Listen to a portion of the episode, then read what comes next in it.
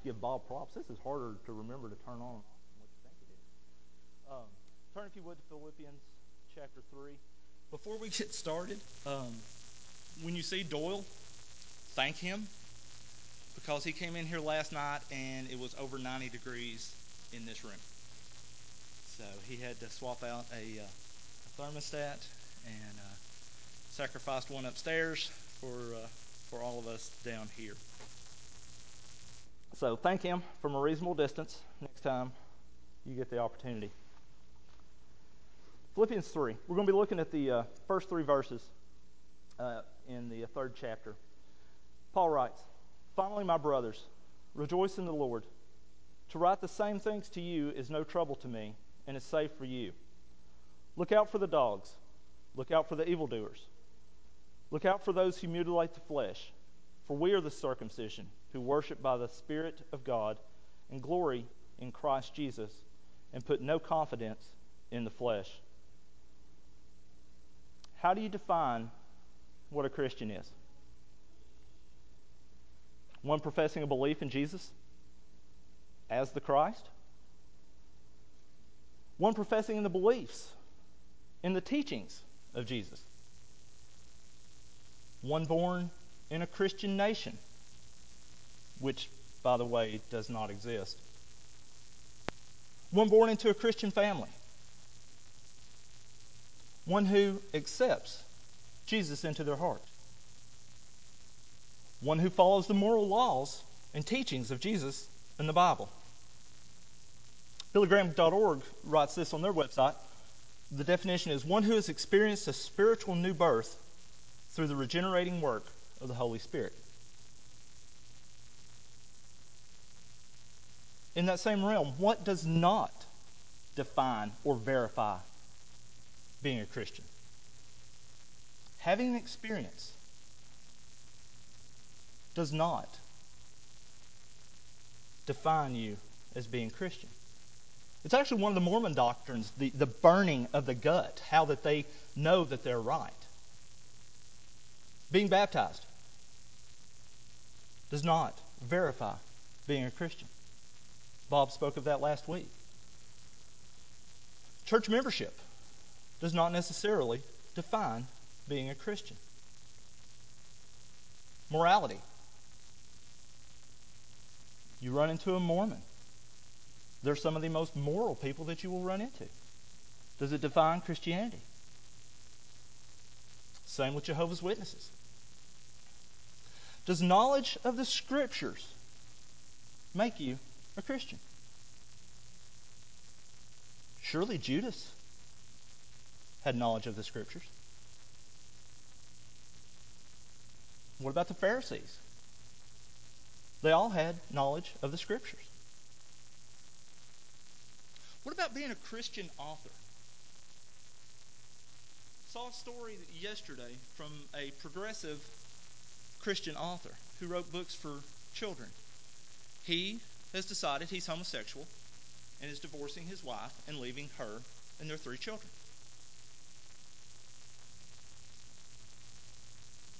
Does brilliantly white teeth and a 25,000 member church that's held in a former basketball arena verify that you're a Christian?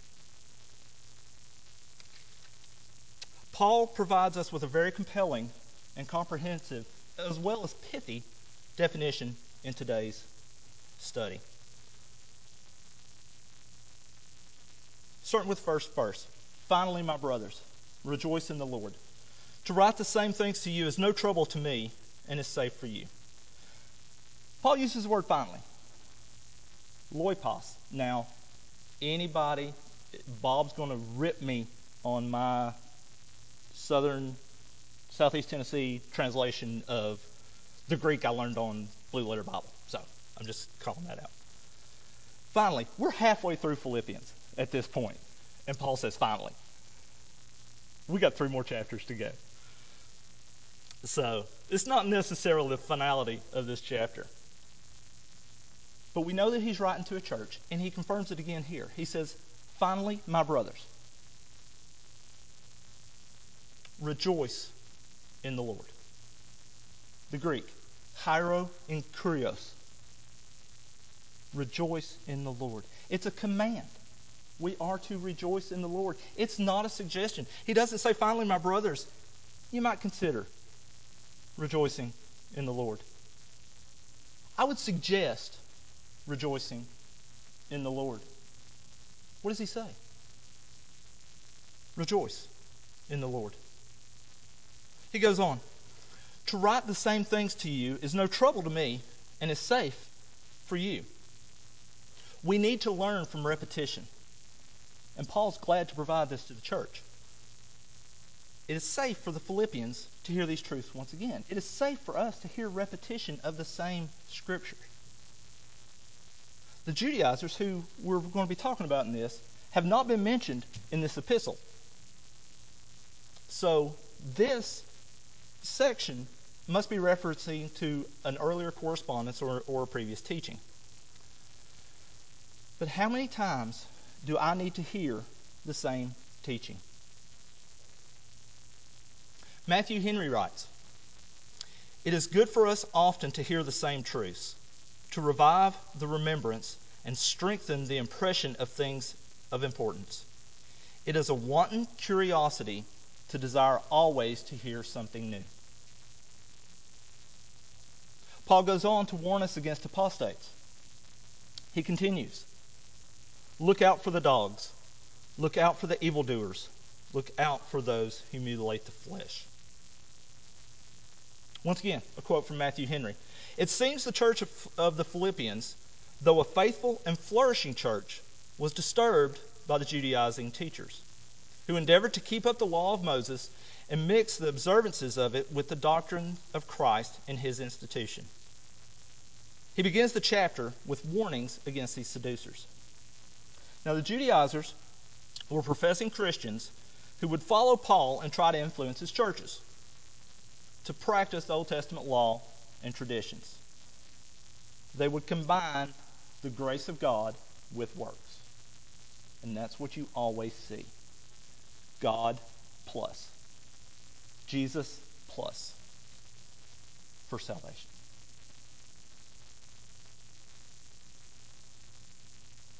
Paul calls them dogs. Now, dogs in this time were not the cute little fur babies that are all the rage today. Dogs were hated and disgusted. Think about the mongrel. Think about what you think of when you see a pack of vultures on dead prey or, or, or on, on carrion that's on the side of the road. This was what people thought of dogs. They're mongrels. They traveled in packs. They scavenged through the filth and the garbage. Jesus mentions dogs in the parable of the rich man and Lazarus. From Luke There was a rich man who was clothed in purple and fine linen, and who feasted sumptuously every day. And at his gate was laid a poor man named Lazarus, covered with sores, who desired to be fed with what fell from the rich man's table. Moreover, even the dogs came and licked his sores. The terms dogs was very derogatory. From the Psalms For dogs encompass me, a company of evildoers encircles me. They have pierced my hands and feet. Does that remind you of anybody? There is a prophecy of our Lord on Calvary. Now, the Pharisees used the terms dog to describe the Gentiles.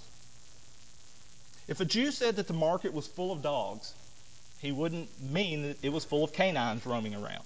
He would mean that it was full of Gentiles. Y'all want to know what all y'all are? Gentiles. I'm a Gentile. But what's funny, Paul turns the tables here and states to this Gentile, uh, Gentile church in Philippi that the Pharisees and the Judaizers are the actual dogs. He calls them evildoers. Now, the outline of, of the word kekos throughout the Bible is of bad nature, of a mode of thinking, feeling, or acting troublesome, injurious, pernicious, destructive, and baneful. The, the translation is injurious, bad, evil, harm, ill, noisome, wicked.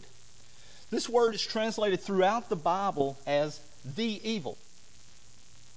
And it's either the subject, it's either used as the subject or it's used as a descriptor. Here are some of the uses. The evil, the evil one, the evil day, the evil deeds, the evil person, the evil spirits, the evil things, the evil desires, the evil abominations. How bad must an abomination be to be called an evil abomination? The evil diseases, the evil man, the evil woman. So Paul is Paul here is not taking that whole only God can judge me stance. Paul is judging. Next he mentions the mutilation or those who mutilate the flesh, also known as the false circumcision. Once again here Paul's target is the Judaizers. He uses the word for mutilate, katatome. It means to cut up or to mutilate. What's funny with this word, the word for actual circumcision is peritome. So you, you have a difference. Katatome to peritome. In Philippi, in, in, in, in the, in the Near East in this time, there were pagans of the day who mutilated their bodies to please and appease their gods. And Paul equates with the Judaizers who insisted on the work and sign of circumcision to those who mutilate the flesh. This still occurs today. It's called flagellants. It happens within the Roman Catholic Church. Um, practitioners of an extreme form of mortification of their own flesh by whipping it with various instruments cats of nine tails, whips. You will see it. Um, it actually began in the 14th century, and the Roman Catholic Church later condemned it as heretical. However, today it's still practiced throughout the world. If y'all will pay attention, every Holy Week, you'll start seeing stories come out of the South Pacific, uh, Malaysia, um, different places showing flagellants where they're just people are walking down the street beating themselves bloody out of an appeasement. Paul, this isn't the only church that Paul deals with the Judaizers with. He also deals with the Galatians. Listen to how he addresses the Galatian church. O foolish Galatians, who has bewitched you? It was before your eyes that Jesus Christ was publicly portrayed as crucified. Let me ask you only this Did you receive the Spirit by works of the law or by hearing with faith? Are you so foolish? Having begun by the Spirit, are you now being perfected by the flesh? Did you suffer so many things in vain, if indeed it was in vain? Does he who supplies the Spirit to you and works miracles among you do so by works of the law or by hearing with faith? Just as Abraham believed God, and it was counted to him as righteousness. Know then that it is those of faith who are sons of Abraham. And the scripture, foreseeing that God would justify the Gentiles by faith, preached the gospel beforehand to Abraham, saying, In you shall all the nations be blessed. So then, those who are of faith are blessed along with Abraham, the man of faith. It comes from Galatians 3 1 through 9. The Galatians were, were falling victim to this apostate Christianity. So Paul is very confrontational when he addresses them. Whereas in the book of Philippians, he is warning them against it. So, what defines a Christian? Being known by God, being known by the world, and being known by ourselves. Back to Philippians, verse, uh, chapter 3, verse 3. For we are the true circumcision, who worship by the Spirit of God and glory in Christ Jesus, and put no confidence in the flesh. Here we have Paul's three part definition of a Christian those who worship by the Spirit of God, those who glory in Christ Jesus, and those who put no confidence in the flesh. We're going to look at each of these. But first, we need to deal with the first part of the sentence. For we are the circumcision. Christians are the true Jews. Test yourselves to make sure that you're walking in Christ Jesus. Use this, and anytime you open the Scriptures, as an opportunity to take an internal assessment. Romans 9, 6 through 8 reads, But it is not as though the word of God has failed. For not all who are descended from Israel belong to Israel, and not all that are children of Abraham, because they are his offspring. But through Isaac shall your offspring be named. This means that it is not the children of the flesh who are children of God, but the children of the promise are counted as offspring. Continuing in Romans uh, chapter 9, verse 25 through 27, as indeed he says in Hosea, Those who were not my people, I will call my people, and her who was not beloved, I will call beloved. Simmer on that for a little bit. That's us. That's us before we were saved by the grace of God. We were not beloved. We were not his people. Continuing. And in the very place where it was said to them, You are not my people, they will be called sons of the living God.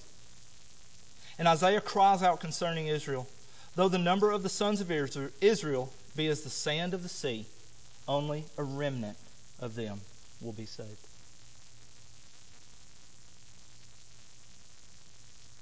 Those who worship by the Spirit of God are true Christians.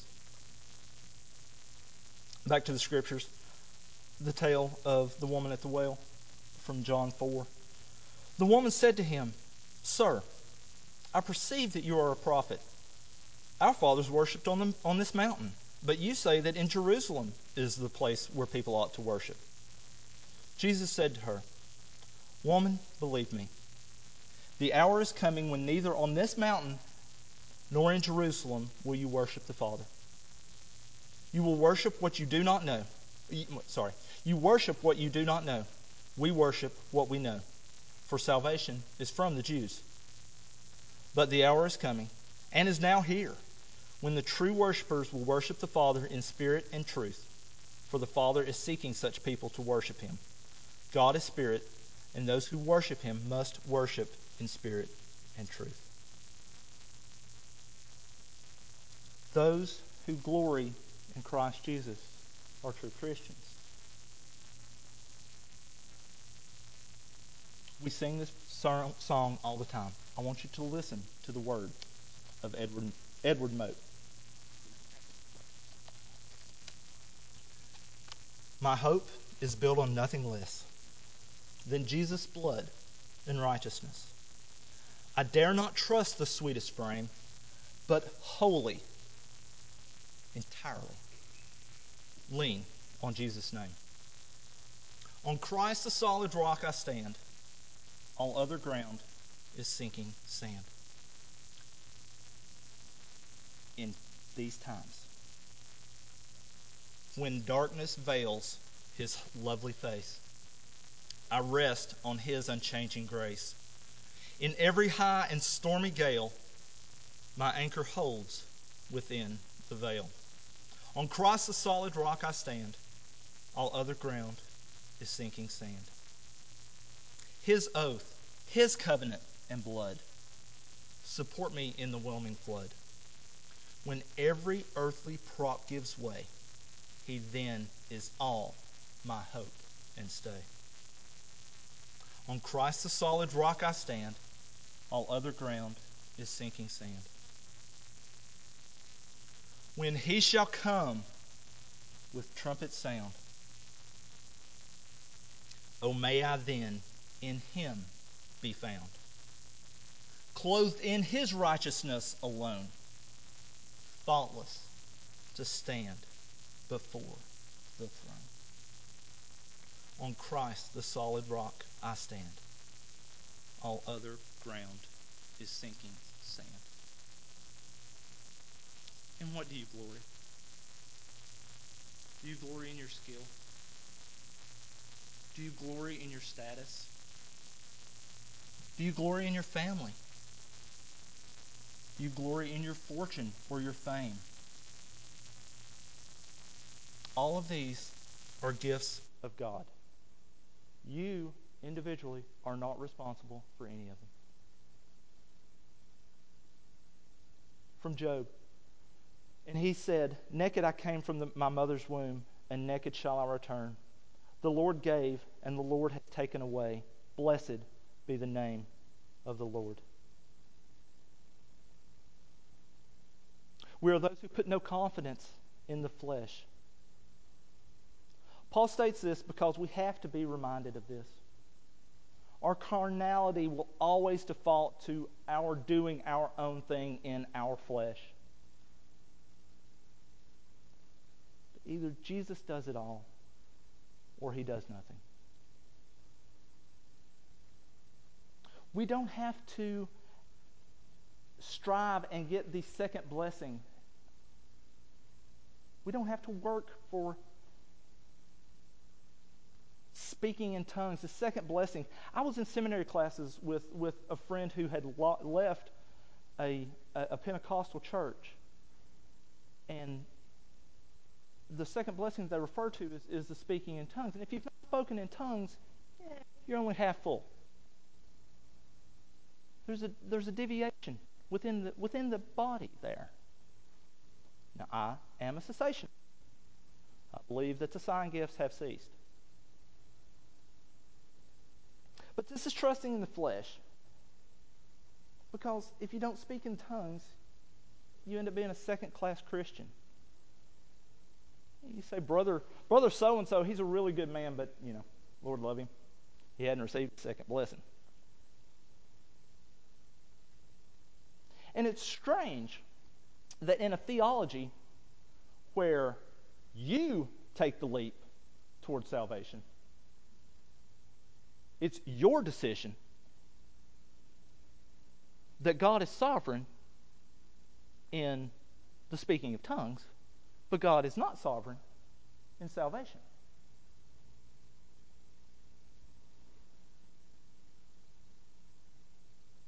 Nor do we trust in the sacraments of the Roman Catholic Church.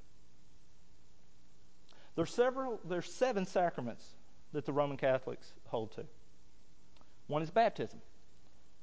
Baptism is the sacrament that frees man from original sin and makes him and, and from personal guilt, that makes him a member of Christ and his church. It is thus the door to a new and supernatural life. We do not baptize infants. Confirmation. The sacrament of confirmation. And remember, sacrament is a way of salvation. That's what the word leads to. The sacrament of confirmation completes the, completes the sacrament of baptism. That's illogical in its own. So, if baptism is the sacrament of rebirth to a new and supernatural life, confirmation is the sacrament of maturity and coming of age. The Eucharist. The doctrine of the Holy Eucharist consists that of the Eucharist sacrifice, the sacrificial meal and the sacrificial food, or otherwise expressed, the Mass of communion, or the doctrine of the Mass of communion, and of the real presence. Now, this is capitalized in theirs. Now, what you all may not know is that every Sunday, at every Mass, in every Catholic church, they are re sacrificing the Lord Jesus Christ in their theology. It's called transubstantiation, where the wafer and the wine become the body and blood of Christ. Penance. The Catholic Church believes it can forgive sin. As to penance, if the church is to fulfill its entire in its entirely her task of saving mankind, she needs the power to forgive sin. They believe in the, the anointing of the sick. Um, these are a lot of times what you see the last rites. According to the teaching of great theologians, the holy anointing makes the man who stands at the threshold of eternity and loyally cooperates with the grace of, of the sacrament ready to enter directly upon the beat, beatific vision. Matrimony. Is it funny that a religion that, that calls for the celibacy of their clergy has matrimony as a sacrament? And the holy orders. The holy orders are what allows their priesthood to sacrifice. Here it goes. Above all, if Christ wished to renew the sacrifice of the cross throughout the ages and all over the world as a sacrifice of the new law in the Holy Mass, I don't believe he did. He had to allow other men to share in his priesthood. For if there has for if there is a true sacrifice, there must be a priesthood ordained and authorized by God from whose hand God will accept this sacrifice. We are Protestants. Beyond Protestants, we are Baptists. Beyond Baptists, we're Reformed Baptists.